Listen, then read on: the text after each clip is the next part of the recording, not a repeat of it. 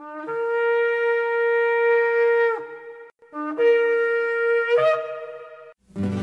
I've had enough of this world and its pleasures. I will arise and go forth to the house of my Yah. I will arise and go forth to the house of my Father. I will arise and go forth to the house of my Yah. House of my Yah.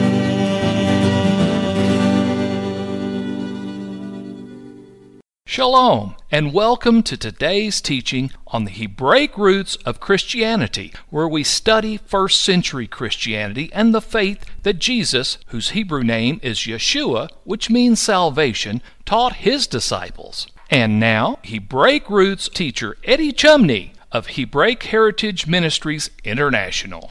Shalom. I'm Eddie Chumney of Hebraic Heritage Ministries, and we welcome you to today's teaching on the subject, the Daily Tamid Lamb Offering. This is part 12 of the series. In 2 Chronicles chapter 5 verse 12 we can see that the Levites wore white garments as it is written. Also the Levites which were the singers being arrayed in white linen. So in Revelation chapter 5 verse 1 and verse 5 we see that Yeshua who sits on the throne opens the seals of a book as it is written. And I saw in the right hand of him that sat on the throne a book written within and on the backside sealed with seven seals. And one of the elders said to me, The lion of the tribe of Judah, the root of David, has prevailed to open the book and to loose the seven seals thereof. Continuing in Revelation chapter 5, we can see that the Lamb who is slain is worshipped around the throne in heaven. In Revelation chapter 5, verse 6, it is written, And I beheld, and lo, in the midst of the throne and of the four beasts, and in the midst of the elders, stood a lamb as it had been slain. So, in the middle of the throne of God in the heavenly Jerusalem stood a lamb as it had been slain. And then in Revelation chapter 5, verse 13, and every creature which is in heaven heard I saying, Blessing and honor and glory and power be unto him that sits upon the throne and unto the Lamb forever and ever. So, given that the service of the house of the Lord of the temple was given to King David by the God of Israel through the Holy Spirit, and it was given according to the pattern, it is a blueprint of the heavenly tabernacle. In the Talmud, in Rosh Hashanah 31a, it explains At the afternoon sacrifice of Sabbath, what did they say? Rabbi Johanan said, They sang Exodus chapter 15, verses 1 through 10, and who is like thee from Exodus chapter 15, verses 11 through 27. Exodus chapter 15 is the song of Moses. And in examining the Song of Moses from Exodus chapter 15, there are three main sections to this song, and they are as follows. Number one, that the right hand who defeated Pharaoh and his army in Exodus chapter 15, verse 6. He is a man of war who defeats the enemies of Israel. Number two, the one who defeated Pharaoh and his army at the Red Sea is also the one that brought the children of Israel into the promised land. So, number two, Yeshua will end the exile of his people and bring them into the promised land. That is Exodus chapter 15, verses 11 through 17. And thirdly, the one who is a man of war and defeats the enemies of Israel, who brings his people in the promised land, is also the king of Israel. That is Yeshua, and he will reign forever and ever. So let's look at these three sections of Exodus chapter 15, the Song of Moses, and see how these are three overall themes of the book of Revelation, from Revelation chapter 4 to Revelation chapter 19, given that we're told in Revelation chapter 1 verse 10 that what John was seeing was taking place in the prophetic day of the Lord. So the first thing we're going to see is that Yeshua is a man of war. In Revelation chapter 19, verse 11, 13, and 15, it is written, And I saw heaven open, and behold, a white horse, and in righteousness he does judge and make war. And he was clothed with a vesture dipped in blood, and his name is called the Word of God. And out of his mouth goes a sharp sword, that with it he should smite or judge the nations presence. So in the Talmud, in Pesachim 117a, it explains that the Song of Moses and the Great Hallel are said when Israel is redeemed. Rab Judah said in Samuel's name, The Song in the Sea, Exodus chapter 15, verses 1 through 18, was uttered by Moses and Israel when they ascended from the Red Sea. And who recited this Hallel? That is Psalm 113 to 118. The prophets among them ordained that Israel should recite it. When they are redeemed, they recite in gratitude for their redemption. So next we're going to see that when Yeshua returns at his second coming, he is doing so to redeem his people. In Luke chapter 21 verse 7, Yeshua was asked, What is the sign of your coming, as it is written? And they asked him, saying, Master, when shall these things be? And what sign will there be when these things shall come to pass? So the way that Yeshua answered the question is he gave many signs of the sign. In Luke chapter 21 verse 25, Yeshua outlines the many signs where he says, And there will be signs in the sun and in the moon and in the stars, and upon the earth distress of nations with perplexity, the seas and the waves roaring. So the second coming of Yeshua is linked with his rule to redeem Israel. In Luke chapter 21 verse 28, Yeshua went on to say, And when you see these things begin to come to pass, look up and lift up your heads, for your redemption draws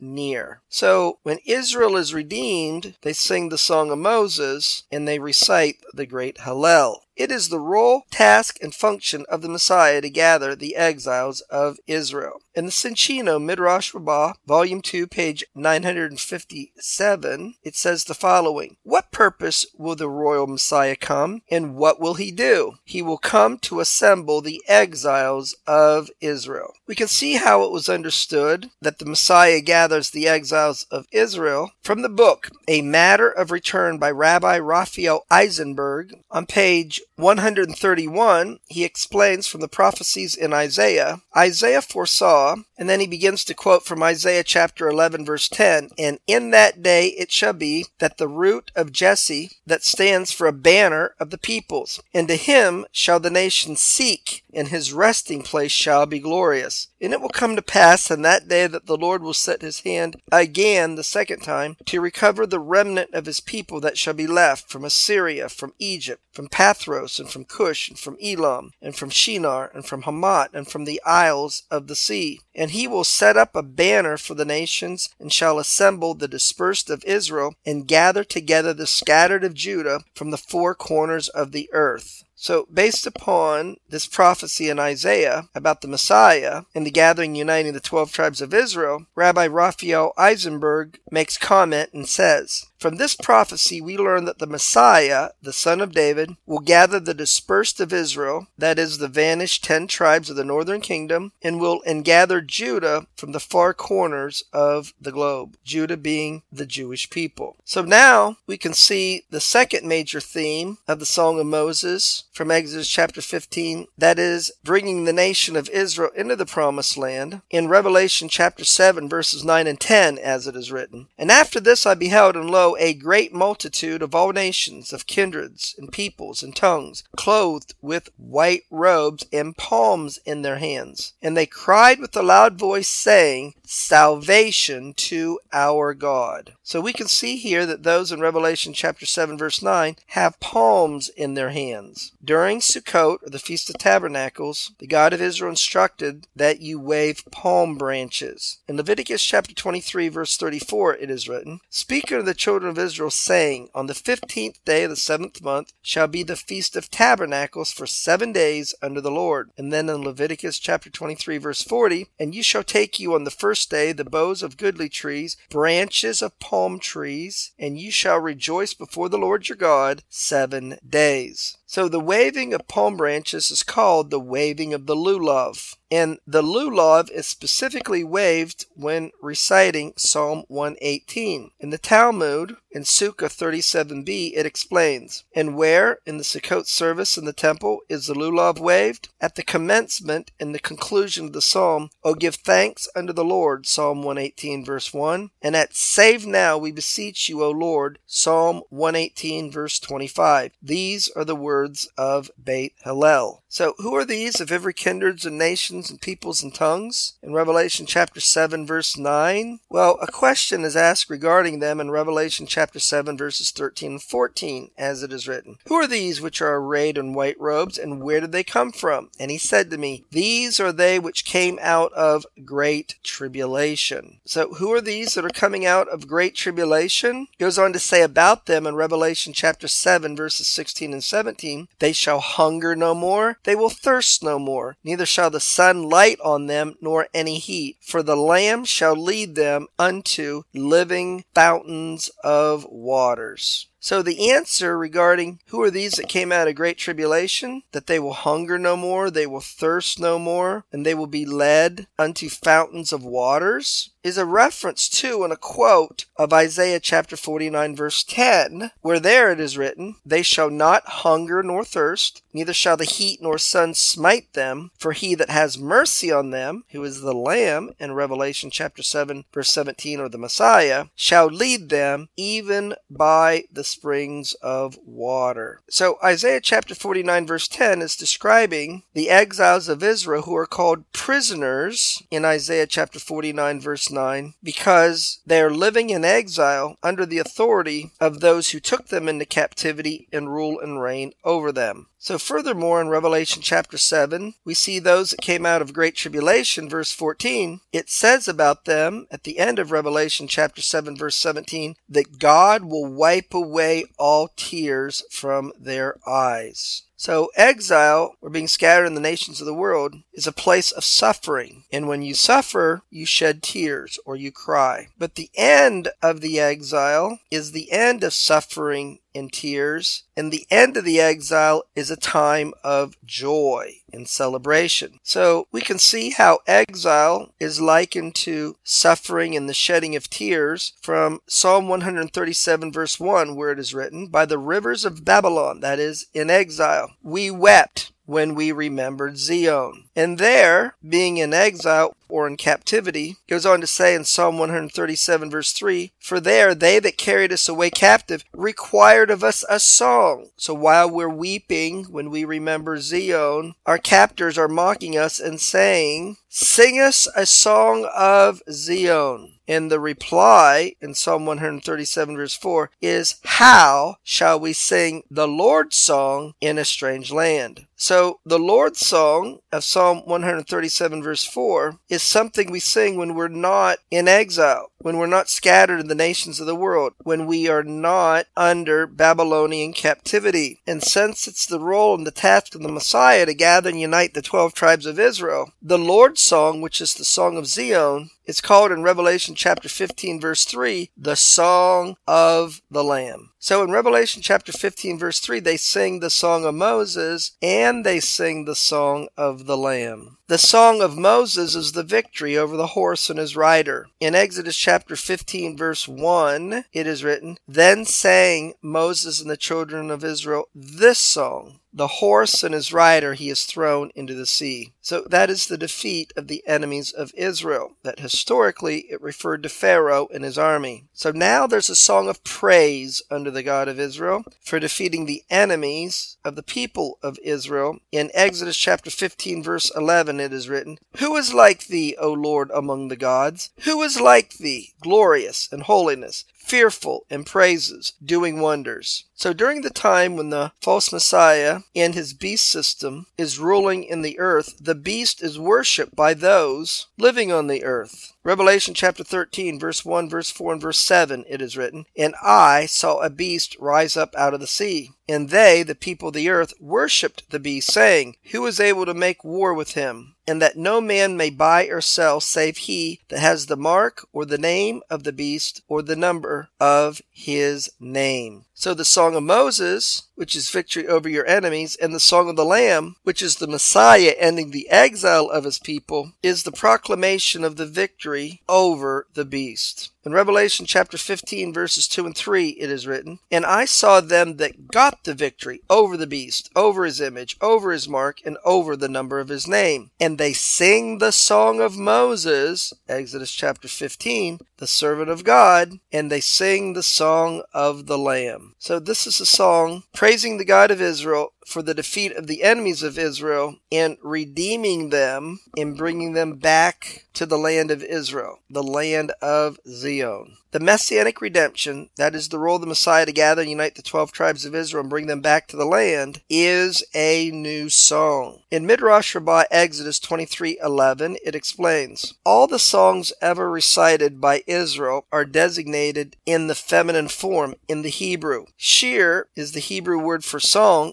shirah is the feminine form of shir or song. But in the Messianic age, they will recite a song in the masculine form, shir. For it says in Psalm 98, verse 1, O sing unto the Lord a new song. And there, the Hebrew spelling of song is in the masculine, shir. So this new song is the redemption of the 12 tribes of Israel, their gathering, uniting, and return to the land of Israel by the Messiah, even Yeshua HaMashiach. In Psalm 98, verse 1 and verse 3, it is written, O sing unto the Lord a new song. His right hand, that's Yeshua, and his holy arm has gotten him the victory. He has remembered his mercy toward the house of Israel. And what is this mercy? In Isaiah chapter 14, verse 1, it is written, For the Lord will have mercy on Jacob and set them in their own land. His mercy toward the house of Israel is ending their exile and gathering, uniting the 12 tribes and bringing them to the land of Israel. So the third part of the Song of Moses is that the one who defeated the enemies of his people and brings them into the land in Exodus chapter 15 verse 6, that's the right hand, that is Yeshua, that he will reign as king over the kingdom of his father forever and ever. In Revelation chapter 11, verse 15, it is written, There were great voices in heaven saying, The kingdoms of this world are become the kingdoms of our Lord and of his Christ, and he will reign forever and ever. And then in Revelation chapter 19, verse 16, it is written, And he has on his vesture and on his thigh a name written, King of kings and Lord of lords. So let's summarize this last part of the teaching on Yeshua, the daily Tamid lamb offering. And it is as follows. Number one, John the disciple of Yeshua, was shown a vision which took place in messianic times known as the day of the Lord. Number two, from Revelation chapters 4 to 19, the setting of events is in the temple of heaven, where is located heaven's spiritual, continuous worship of the Lamb, who is sitting on the throne of the heavenly Jerusalem, who was slain from the foundation of the world. Number three, when John was caught up in the Spirit to heaven, he saw a door opened and every day in the temple, the gate of the temple is open to start the day in the beginning of the process to offer the morning daily Tamid lamb offering. Number four, there are 24 elders around the throne in heaven, and there are likewise 24 courses of priests in the temple. Number five, in Revelation, Yeshua is sitting on the throne and being worshipped day and night as the Lamb of God slain from the foundation of the world. Number six, on each Sabbath in the temple, the Song of Moses, that is Exodus chapter 15, verses 1 through 19, is recited and sung by the Levites. Number seven, the Song of Moses, Exodus chapter 15, verses 1 through 19, is divided into three sections. One, Yeshua is a man of war. Two, Yeshua redeems his people and brings them into the promised land. And three, Yeshua is king and reigns as king forever and ever. Number eight, in the book of Revelation, the setting is the prophetic Sabbath of creation, or the day of the Lord. And Yeshua is seen as a man of war, ending the exile of the twelve tribes of Israel and bringing them back to the land of Israel and reigning as king over all the earth. So, this is going to conclude our teaching on Yeshua, the daily Tamid lamb offering. And in this teaching, we shared with you an overview of the daily events in the temple, which included explaining to you the night watches in the temple and how the day's morning service started in the temple upon sunrise, where they would begin the process to offer the morning lamb, which was burnt on the altar at 9 a.m. in the morning. The afternoon lamb was put upon the altar at 3 p.m. And the service of the daily Tamid lamb offering in the temple foreshadows and was prophetic of the events that transpired when Yeshua died on the tree. As Yeshua was betrayed at night, and he instructed his disciples to watch and pray during the night watches in the temple. And as the day started in the temple and they began to make preparations for the offering of the morning lamb, Yeshua's trial began at sunrise, and preparations started from there, where he would be put on the tree at 9 a.m. in the morning. Yeshua would hang on the tree and die at 3 p.m. in the afternoon when the afternoon lamb was offered. So the daily Tamid lamb offering service in the temple, the rabbis teach was foreshadowed by Abraham offering up Isaac as a burnt offering in Genesis chapter 22. And this became the pattern for the rabbis for the daily prayers of the Jewish people as expressed in their prayer book called the Siddur. And on the Sabbath, in the temple. There were two additional lambs that were offered, as well as the reciting of the Song of Moses from Exodus chapter 15. And given that King David was given by the God of Israel through the Holy Spirit, the service of the temple conducted by the priests and the Levites, which included the Sabbath service, where Exodus 15 or the Song of Moses was recited, this was all given by the God of Israel as a pattern, a blueprint, to help us to understand the events that happened in the heavenly temple, where Yeshua is continuously worshipped as the Lamb of God who was slain from the foundation of the world. And this is how and why we're told in Hebrews chapter 8 verse 5 that the tabernacle in the wilderness is a blueprint of the heavenly tabernacle, and the pattern that King David was given by the God of Israel by the Spirit is also a pattern of the heavenly temple. It is prophesied in the end of days in Daniel and in Joel chapter 1 that following the cessation of the daily Tamid lamb offering in the temple, by the Romans when they destroyed the temple in the year 70 that there's going to be a restoration of the daily Tamid lamb offering service in the end of days, and when the false Messiah, known as the Antichrist, and his beast system demands that the daily Tamid lamb offering, which is being conducted in Jerusalem on the Temple Mount, be stopped, it will bring about the great tribulation and the judgment of the nations, as Yeshua explained in Matthew chapter 24. And this is a blueprint of Satan's original rebellion in the heavenlies, where he was the anointed cherub and he led the worship of the angels and the heavenly host of Yeshua as the Lamb of God around heaven's throne. But he didn't want to continue to worship Yeshua, the Lamb of God. He wanted that worship to be directed toward himself and as a result, it suspended heaven's continuous worship of the Lamb of God around the throne of God, and the heavenly Jerusalem was divided, and there was war in heaven that resulted in the judgment of Lucifer and his angels. So the God of Israel wanted to show us the end from the beginning, and this is why he gave the commandment to Moses on Mount Sinai that the nation of Israel would offer each day a morning and an afternoon lamb, because the God of Israel wanted his people and wanted the world to know about the heavenly Lamb of God who takes away the sin of the world, even Yeshua HaMashiach, the Messiah and King of Israel and of the world. So this is going to conclude our teaching on Yeshua, the daily Tamid lamb offering. I pray it's been a blessing to you. And remember always these words from 1 John chapter 2 and verse 6. He who says he abides in him, he who says he's a believer in Yeshua as the Messiah, ought to walk, that means to live our lives even as he walked. And how did Yeshua walk or live his life? He followed the Torah of his Father. Even so, Yeshua commanded those who believe on him, If you love me, keep my commandments.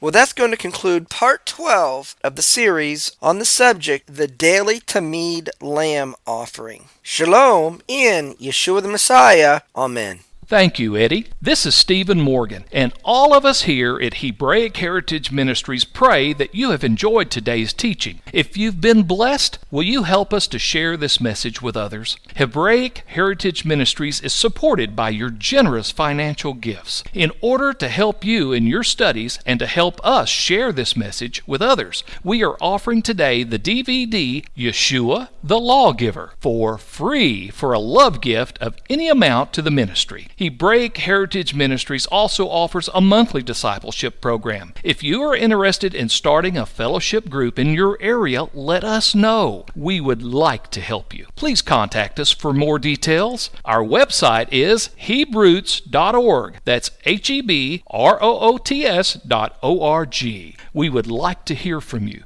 Please send us an email. Finally, in order to take advantage of today's free offer, please mention this product offer and please mail your love gift to Hebraic Heritage Ministries, P.O. Box 81, Strasburg, that's S T R A S B U R G, Ohio 44680. Until next time, may Yeshua richly bless you.